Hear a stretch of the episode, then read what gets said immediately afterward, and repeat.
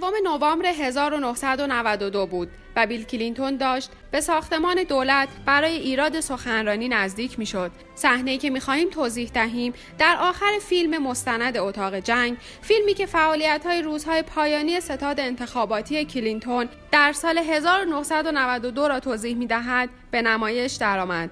جورج استفانو دیده می‌شد که در میان مردم ایستاده است و پیروزمندانه به وسیله تلفن همراه با کلینتون صحبت می کرد. آقای فرماندار پیروزی بزرگی است باور نکردنیه. من خوشحالترین مرد دنیا هستم و فقط به شما می‌تونم بگم که این پیروزی رو تحسین می‌کنم. این بهترین کاریه که من تا کنون کردم. ما واقعا می‌خوایم شما هر آنچه دلتون می‌خواد بگید ولی مواظب باشید خیلی خشک و رسمی صحبت نکنید. شما حتما باید یک دموکراتیک جدید باشید و ما شیوه جدید میهم پرستی هیلاری رو دوست داریم. امشب از اعماق وجودتون سخنرانی کنید. منظورم اینه که مهمه تا از صمیم قلب برای مردم صحبت کنید. اونچه که دلتون می‌خواد و بگید. امشب شب شماست. خدا حافظ. چند دقیقه دیگه میبینمتون.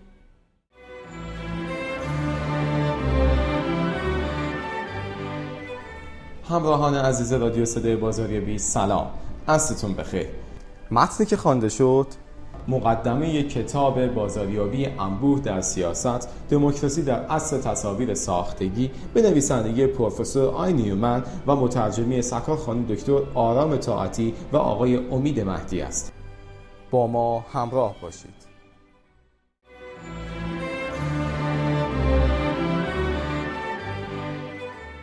به نام خدا خانم دکتر طاعتی به رادیو صدای بازاریابی خیلی خوش آمدید. یه معرفی از خودتون داشته باشید تا بعد بریم سراغ سوالامون از کتاباتون در خدمتتون هستیم.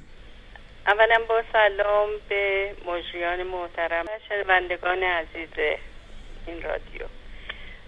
من آرام طاعتی هستم. دکترای علوم سیاسی دارم.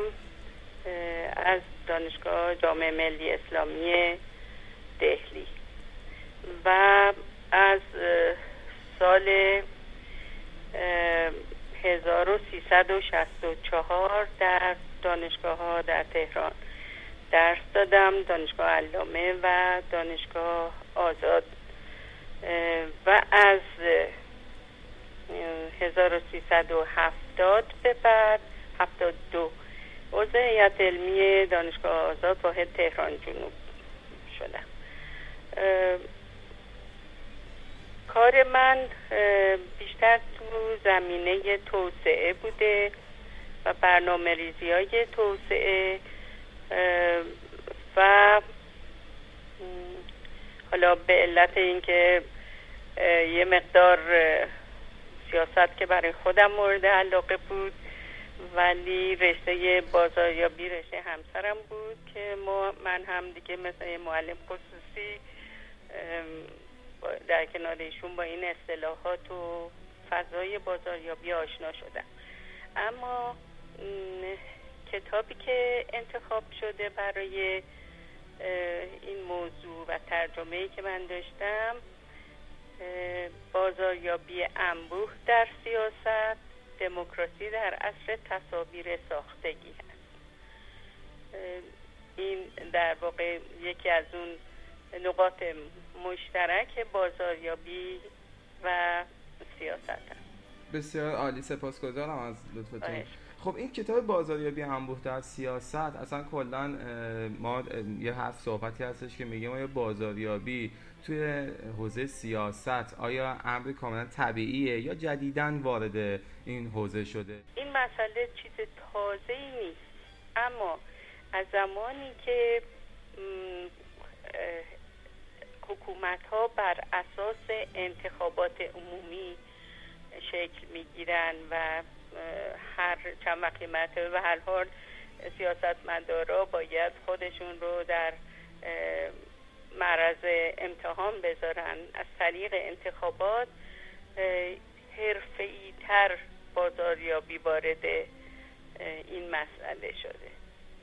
به این ترتیب که به تدریج مسئله تکنیک های بازاریابی مثل بازارشناسی و تحقیقات بازاریابی و اینها شبیه همون چیزی که در تجارت هست در سیاست هم وارد شده بسیار عالی. روند کتابتون رو توضیح می‌دید که از چه جایی شروع کردید و آیا درون اون یه به این نکته اشاره کردید که اکثر اونایی که بخوان حالا تو حوزه سیاست بخوان فعال باشن آیا بیشتر این بازاریابی رو محور شخصیتی خودشون هستش؟ یا بازاریابی باید رو محور کارهاشون و خدماتی که می‌خوان ارائه کنن باید شکل بگیره؟ البته من بگم این کتاب ترجمه است. بنابراین اگر مطلبی هم گفته میشه نوشته آقای بروس آی نیومن هست. درست. نه نوشته من. بنابراین با اون اصالتش رو در نظر بگیریم که ایشون نوشتن و ایشون محور اصلی کار خودشون رو گذاشتن دوره انتخابات و ریاست جمهوری آقای کلینتون. و بعد ایشون رو به عنوان کسی که محور این فعالیت های بازاریابی بوده و تصویرسازی از او رو تحلیل کردن و گفتن که چه فنونی استفاده شده و بعد به این نتیجه یعنی اینطوری بررسی کردن که حالا چه خطراتی از وجود بازاریابی تأثیر بازاریابی در سیاست برای دموکراسی وجود داره. و روی سه نکته هم خیلی تکیه دارن سه نکته یکی تغییرات فناوریه. و معتقد هستن که این فناوری ها هرچی پیشرفته تر میشه روابط بین کاندیداها و مردم رو روشنتر می‌کنه و از تصویرسازی های غلط دورش می‌کنه.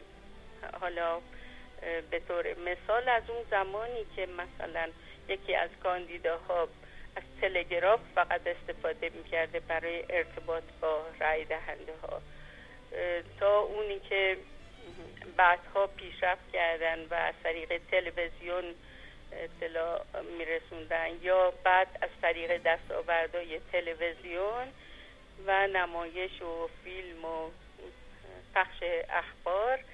و بعد هم تا بعد در دوره آقای کلینتون که در دوره آقای ریگان و اینها تلویزیون خیلی مهمتر بوده.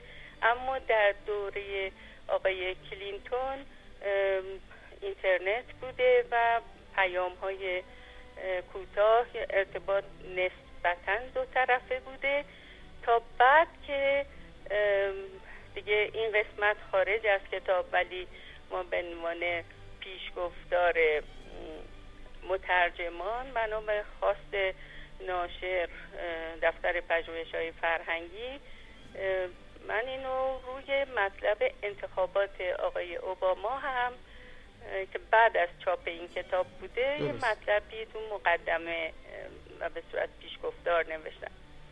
که در دوره آقای اوباما خب خیلی از شبکه های اجتماعی استفاده شد و نهایتا هم که الان دوره آقای ترامپ هم می‌بینیم که اصلا خارج از سیستم وزارت امور خارجه توییت می‌کنه و بسیاری از روابط رو شکل میده.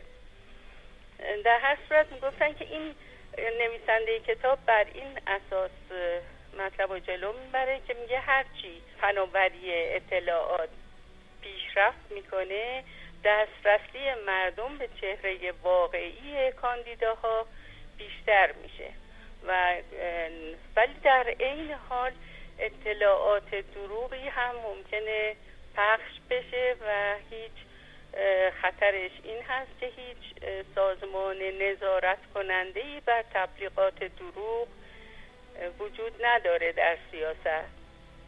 به طوری که مثال هایی می‌زنه با در, در مقایسه با تجارت. و میگه خب حالا اگر مکدونالد مثلا یک اطلاعات غلطی راجع به محصول خودش پخش بکنه که بخواد اونو بیشتر بفروشه یک سازمان نظارتی وجود داره که جلوشو بگیره و جریمش کنه و امثالون ولی در سیاست همچنین سازمان های ناظری وجود ندارم و بنابراین بسیاری از اوقات ممکنه انتخابات بر اساس تاثیرگذاری های اطلاعات دروغ پیش بره. نکته دیگری که ایشون روش بحث می‌کنه اینه که دومین نکته مهم اینه که کاندیدا همین بحث محتواش در واقع به این دلیل هست که کسی جلوی کاندیدا رو نمی‌گیره. چون کاندیدا می‌خواد از حق آزادی بیان استفاده بکنه. و حالا اینه که مردم بر اساس این حقی که این داده میشه ممکنه دچار فریب بشن یا اینکه تصمیم غلط بگیرن دیگه مسئولیت خود رای دهنده است که این ممکنه از جمله اون آسیب شناسی های دموکراسی و تاثیر بازاریابی در سیاست. سومین نکته مسئله جریان پولیه که در انتخابات معمولا وجود داره جریان پول زیادی که نویسنده اینو بین پول سخت و پول نرم تقسیم بندی می‌کنه. پول سخت پولی هست که قانونا افرادی که از ایده یک کاندیدا خوششون میاد بهش پرداخت می‌کنن و این یه سقفی داره مثلا در امریکا هر فرد تا هزار دلار و هر سازمان و شرکت تا پنج هزار دلار می‌تونه بده. حالا در جاهای دیگه و یا شاید هم در دوره های مختلف این رقم ممکنه قانونا عوض بشه. اما پول نرم پولی هست که به صورت غیرقانونی داده میشه به کاندیدا و به این ترتیب ممکنه هزینه خیلی زیادی رو کاندیدا قادر باشه بپردازه برای بازاریابی و تاثیرگذاری روی رای دهنده ها که این به صورت غیر عادلانه برای یک کاندیدا که دسترسی به پول نرم داره و یک کاندیدای دیگه که نداره اینطوری اثر می‌ذاره. به اضافه اینکه خب ممکنه بند و بست های هم اتفاق بیفته تو پرداخت این پول. در هر صورت این ولی از نکات مهمی هست که الان می‌بینیم که مسائل مختلف پولشویی و فساد و اینها رو مطرح می‌کنه و بسیاری از سازمان ها و نهادهای بین المللی هستند که الان روی این بحث شفافیت خیلی کار می‌کنه. بسیار عالی. سپاسگزارم خانم دکتر بابت توضیحات کامل و جامعتون. پس فکر کنم نکته اصلی این جریان پول سخت و پول نرم می‌تونه خیلی تاثیرگذار باشه. به عبارتی می‌تونه حتی اون دوتا نکته قبلی هم تحت پوشش خودش قرار بده. درسته؟ بله همینطوره. مثلا در دوره آقای اوباما اصلا اینی که حزب دموکرات دید که می‌تونه کسی رو که حالا جبون هست و سیاه بوده اگرچه مادرش سفید بود. ولی خب سیاپوست هم بوده و حتی پدرش مسلمان هم بوده.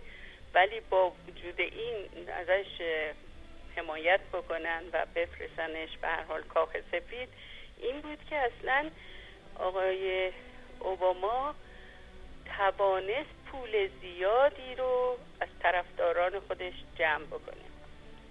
البته من منظورم این نیست که حالا این پول نرم بوده یا نه چون که پول سختش هم زیاد بود. به دلیل اینکه خودش رو طوری عرضه کرد که در اون زمان که دوره وضعیت بد اقتصادی آمریکا بود تازه رو شده بود قضیهش در پایان دوره آقای بوش و بعد اشتباهی که اونها در مورد مسائل مربوط به عراق کرده بودن و به اونجا حمله کردن بر اساس اطلاعات غلط و اتفاقهایی که زندان گوانتانامو اینها همه چیزهایی بود که محیط بین المللی رو برای آمریکا خیلی خراب کرده بود و آقای اوباما توی تبلیغات خودش خودشو حلقه ای از پیوستن نژادهای مختلف و ادیان مختلف و در هر صورت یک عامل وحدت جامعه معرفی می‌کرد. به اضافه اینکه خب ایده حزب دموکرات رو برای تصافی حقوق سیاه ها و وارد شدنشون به دانشگاه ها و حالا داشت به عنوان یک فرد تحصیل کرده سیاه که خیلی هم خوب صحبت می‌کرد و اینها خودشو مطرح کرد. و به این ترتیب نیاز اون زمان جامعه آمریکا رو جلب کرد. و بسیاری از مردم که حالا شاید بیطرف هم بعضی وقتا بودن به ایشون رأی دادن. یعنی معمولا هم نهایتا باید بیطرف ها هم رأی بدن تا در انتخابات امریکا یکی از دو طرف بشنونه برنده بشه. وگرنه فقط با اعضای حزب خودش نمی‌تونه. بحث اصلی کتاب این هست که اون تصویر ذهنی که شخص از خودش می‌سازه که معمولا مشاوران بازاریابیش می‌سازن ازش اون تصویر باید بتونه بمونه و تصویری باشه که مورد پسند باشه. ولی این تصویر مورد پسند در جامعه ای که مرتبا یعنی در تمام جوامع با گذر زمان این تصاویر باید تغییر بکنه تا کماکان مورد پسند بمونه. ولی نکات اصلی اعتماد رو بالاخره باید با خودش داشته باشه. در واقع اون چیزی که به محض که اسم کسی میاد در ذهن شنونده مجسم میشه و به صورت خوب یا بد این تأثیر می‌ذاره روی اینکه اصلا این پیامش رو درست گوش بده بخواد گوش بده یا نه. بنابراین یک رئیس جمهور ممکنه در شرایط متفاوت از زمان کاندیداتوری تا وقتی که حکومت دستش هست و تا وقتی که می‌خواد بره کنار ناچار باشه که مواضع متضادی رو بگیره در مورد شرایط مختلفی که پیش میاد. اما در هر صورت یه طوری باید باشه که اون تصویر ذهنی قابل اعتماد رو از دست نده. مثالی که توی این کتاب در مورد آقای کلینتون بود این بود که این در شرایط بسیار سخت در موقعی که مباحث اخلاقی داشت یا در مورد قبل از اون مشکلات مالی همسرش مطرح شده بود و اینها این هر بار تونست این وجهه کلی خودش رو حفظ بکنه. که دو تصویر ازش وجود داره. یه تصویر در زندگی شخصیش هست که اون تصویر در واقع در ارتباط با همسرش هست. و دیگری تصویری به عنوان رئیس جمهور و اینکه بتونه کار خودش رو به عنوان رئیس جمهور خوب ارائه بده چیز متفاوتیه. و با این توانایی که نشون می‌داد توی جلساتش و تو صحبت ها و سخنرانی و مصاحبه ها حمایت مردم رو تا به هر حال آخرین روز کارش حفظ کرد. این حالت در ایران هم باید در نظر گرفته بشه. ما کاندیداهایی رو داشتیم که اومدن و هر چی دلشون خواست مطرح کردن هر نوع اتهامی به هر کسی خواستن وارد کردن بدون اینکه بعدم پیش رو بگیرن و این اتهامات رو اثبات بکنن خب این ضربه سختی به حیثیت و تصویر خود اون کاندیدا می‌زد. کاندیدایی که حالا بعد هم مقام ریاست جمهوری رو گرفت یا بعد از اون این که نتونست حرف خودش حرفی رو که زده بود آخر سر اثبات بکنه خب تاثیر منفی روی بقیه ایده هاش می‌ذاره و دیگری باز ما کسایی رو داشتیم که اومدن و همه جور بحثی رو کردن که مورد پسند مردم هست. یعنی این نکته ای هست که نیومن باهاش نگرانی داره. دموکراسی تحت تاثیر بازاریاب های حرفه‌ای قرار گرفته. بنابراین بازاریاب های حرفه‌ای با تحقیقات بازاریابی بررسی می‌کنن ببینن کدوم ایده بین مردم خریدار داره و بیشتر ممکنه رأی براش جمع بشه. و سراغ همون مطالب میرن اون پیام ها رو به کاندیدا میدن که مطرحش بکنه. حتی اگر اونها اصلا در توان اون نیست که اجرا بکنه. وقتی آقای اوباما داشت این مسائل ارتباطات با جهان بیرون از آمریکا رو و تغییر روابط تاثیر و تصویر آمریکا در دنیا رو توضیح می‌داد و بر در مورد در زمان کاندیداتوری یکی از نشریات اونجا نمی‌دونم اکونومیست بود مثل اینکه روی جلدش نوشته بود. یه عکس آقای اوباما رو گذاشته بود و نوشته بود کن هی دلیوریت یعنی آیا این حرفایی رو که می‌زنه می‌تونه اجرا کنه؟ می‌تونه این, این کالایی رو که داره معرفی می‌کنه تحویل بده؟ و بررسی این مسئله رو به هر حال مطرح کرده بود. و همین دلیل یکی از بحث اینه که مردم هم باید تمرین کنن تجربه داشته باشن این البته یه خود طول می‌کشه تجربه اینو داشته باشن که هر حرف و هر وعده ای رو اصلا قبول نکنن. و البته وقتی ما چون تو کشور خودمون یه مشکلی که داریم اینه که ما حزبی نداریم که این جریان رو اول در داخل حزب بررسی بکنه کاندیدا معرفی کنه. بنابراین چون ما احزابی نداریم که سیاست مدارا همدیگر رو بتونن بررسی کنن ایده هاشون رو. اصلا ببینن کسی که یک تغییراتی رو وعده میده اصلا در توان و قدرت و یا اندازه های قانونی اون شخصیت و یا اون نهاد زیر مجموعه خودش هست اصلا که بتونه همچه کارایی رو بکنه یا نه. بسیار چون نداریم بنابراین ما همین بحث ها رو باید یک طرفه بشنویم و با در واقع اطلاعات کم. چون که یکی از نگ... بدی های من می‌خوام میگم یکی از نقطه ضعف های کشور ما اینه که فاصله معرفی کاندیداها و فعالیت انتخاباتیشون تا زمان رأیگیری خیلی کوتاهه.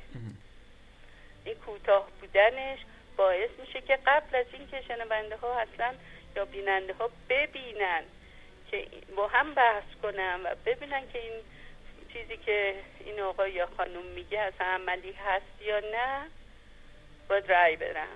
بدن عالی بسیار عالی. و نسبت به این نکاتی که فرمودید من فکر کنم این بسته بودن فضا و این مراعات کردن ها بیشتر باعث این شده که به اصطلاح اون تهمت ها و اون نکاتی که گشایاتی که پیرامون کاندیدا هستش به دلیل اینکه میگن حالا مثلا فضا رو زیاد هیجانیش نکنیم و حجوم مردم رو قرار ندیم فکر کنم بیشتر حالت همینه درسته؟ خب بله یکی از مسائلش همینه. یکی دیگه البته این الان یه مقدار با وجود شبکه های اجتماعی این فضا بازتره خارج از کنترل کسانی هست که باید می‌خوان کنترل کنن یا سانسور کنن یا تریبونو فقط به یک گروه بدن. چون شبکه های اجتماعی کار می‌کنه بسیاری از اطلاعات به مردم رای دهنده می‌رسه. منتها بعدیش اینه که حالا این اطلاعات دروغ و اینها ممکنه خیلی گسترده تر باشه. در امریکا دو سال طول می‌کشه تا از زمانی که یک کسی وارد صحنه انتخابات میشه تا بشه رئیس جمهور. یعنی این پروسه انتخابات دو سال طول می‌کشه.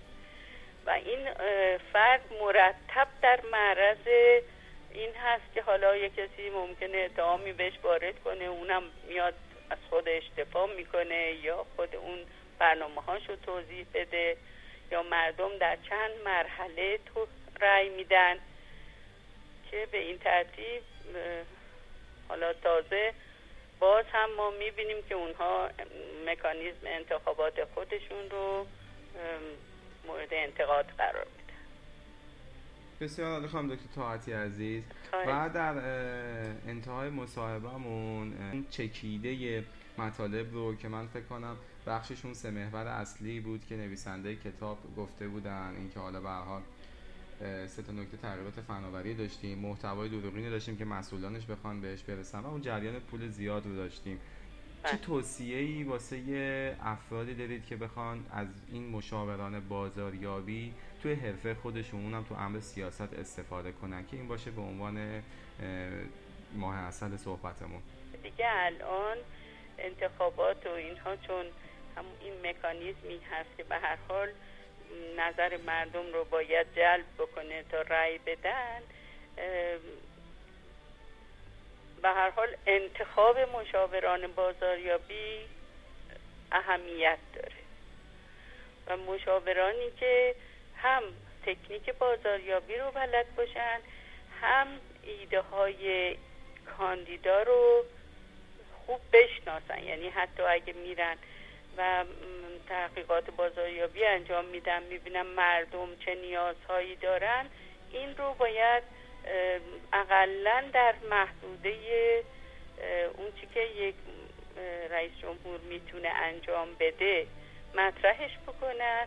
و بعد هم در تمام دوران که اینو کتاب هم پیشنهاد می‌کنه در تمام دورانی که این رئیس جمهور روی صحنه هست و می‌خواد چیز کن می‌خواد حکومت هم بکنه یا دولت رو اداره بکنه یا حالا در مجلس کار بکنه این باید مشاور بازاریابی رو با خودش داشته باشه.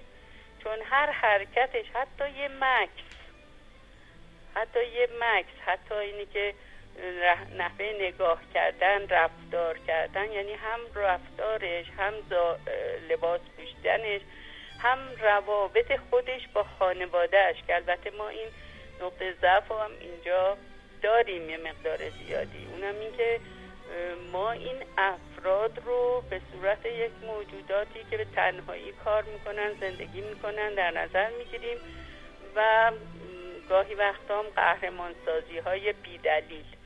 در حالی که اینها یه جزی از یک خانواده هستن. حالا یا پسر کسی هستن یا پدر کسی هستن یا مادر کسی هستن و اونها هم روشون تاثیر گذارن. نسلهای بعدی که تو خونشون هستن یا نسلهای قبلی که باشون ارتباط فامیلی دارن. خود اینها به عنوان یک جزئی از یک فامیل یه جنبه انسانی از وجودشون دیده میشه اقلا توی صحنه های سیاسی ما نداریم همچه چیزی. اصلا افراد خانواده این آدم ها پشت صحنه هستن. اگرچه موثرن. در حالی که در امریکا یکی از نکاتی که از همون روز اول مطرح میشه و حتی جلب توجه رای دهندگان رو هم می‌کنن همسر آقای رئیس جمهور هست. همیشه میگن که اگر این آقای رئیس جمهور بشه این خانوم هم همسرش هست. که شخصیت اون هم در واقع تو بررسی موثره حالا. بررسی که یعنی رأی دادن مردم که مثلا شما الان همین الان در دوره آقای ترامپ می‌بینین که بعضی وقتا اشتباهاتی هم صورت می یعنی اون هر دوشون هم آقای رئیس جمهور هم خانومش و هم فرزندانش بیشتر شخصیت بازاری و تجاری دارن تا شخصیت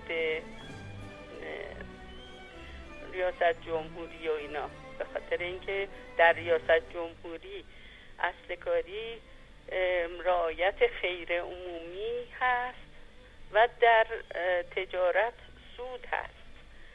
حالا ما می‌بینیم موقعی که مثلا خانوم آقای رئیس جمهور می‌خواد بره بازدید بکنه از بچه هایی که جدا نگه داشتن از مهاجرین مکزیکی و مهاجرین غیرقانونی کتی پوشیده که روی اون کد پشتش نوشته I don't care.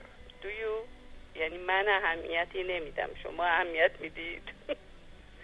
خب این جمله ممکنه اون کت رو خوب به فروش برسونه چون جلب توجه کرده نکات بازاریابی توش هست و اینا. اما ربطی به شخصیت ایشون به عنوان همسر یک رئیس جمهور بخواد بره اونجا از نظر عاطفی بگه که ما جنبه انسانی قضیه هم داریم در نظر می‌گیریم نداره. بسیار عالی خانم دکتر طاعتی عزیز بسیار سپاسگزارم بابت مصاحبه ای که انجام شد و وقتی که گذاشتید. و اگه نکته دیگه ای ندارید ما مصاحبه رو همینجا به پایان برسونیم و با شنوندگان عزیزمون یه خداحافظی داشته باشیم. بله. متشکرم از اینکه وقتتون رو به من دادین و خداحافظی می‌کنم. سکا خانم دکتر طاعتی عزیز بسیار سپاسگزار از اینکه دعوت ما رو برای مصاحبه پذیرفتید. به امید روزهای بهتر. بدرود.